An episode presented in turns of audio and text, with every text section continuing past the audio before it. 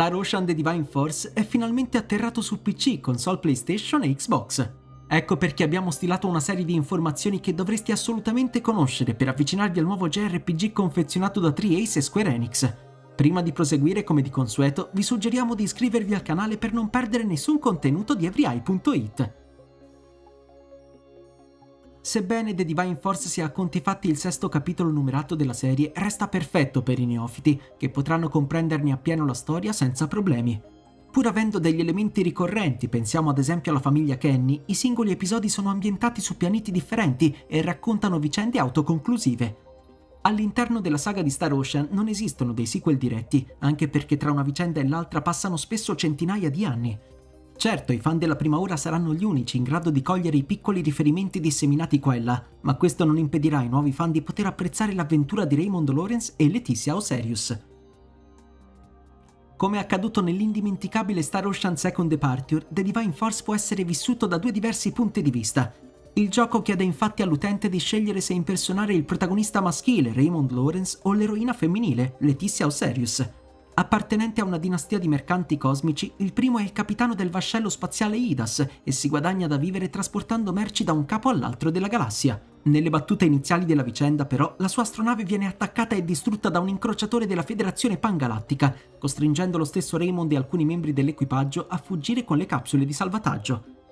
Atterrato sul quarto pianeta del sistema Aster, Rey incontrerà per la prima volta la combattiva Letizia, principessa ereditaria del regno di Auserio. Molto amata dai propri sudditi, la fanciulla si è messa in viaggio assieme al fedele Albaird per proteggere la sua terra e rintracciare un certo individuo. Ad ogni modo, entrambi i protagonisti faranno parte della squadra di eroi, ma gli sviluppi del racconto e soprattutto i dialoghi tra i vari personaggi incontrati lungo il viaggio potrebbero cambiare a seconda del guerriero selezionato. Rinomata per il frenetico sistema di combattimento, quella di Star Ocean è sempre stata una serie di action RPG e il nuovo arrivato non fa eccezione. Una volta scelti i quattro guerrieri titolari, l'utente può lanciarsi in battaglia e dar libero sfogo ai diversi talenti dei singoli membri. Ciascun eroe dispone infatti di una marea di abilità, tecniche e incantesimi esclusivi, che oltretutto possono essere potenziati attraverso appositi skill tree.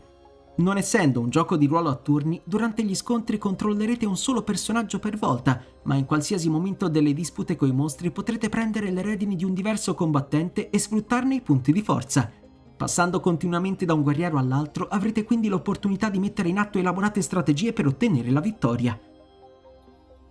La principale differenza tra Star Ocean The Divine Force e i suoi predecessori va ricercata nel Duma, un'avanzatissima forma di vita robotica che i nostri eroi possono caricarsi sulle spalle per spiccare il volo e sfrecciare a tutta velocità nella direzione desiderata. In presenza di nemici il suddetto strumento può essere impiegato per aggirarli, schivare gli attacchi in entrata o raggiungere agevolmente gli avversari in grado di volare.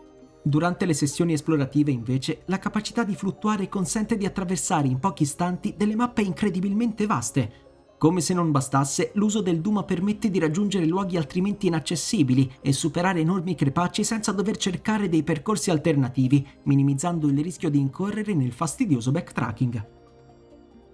Sul fronte grafico Star Ocean The Divine Force appare un po' datato, soprattutto in materia di paesaggi e modelli poligonali.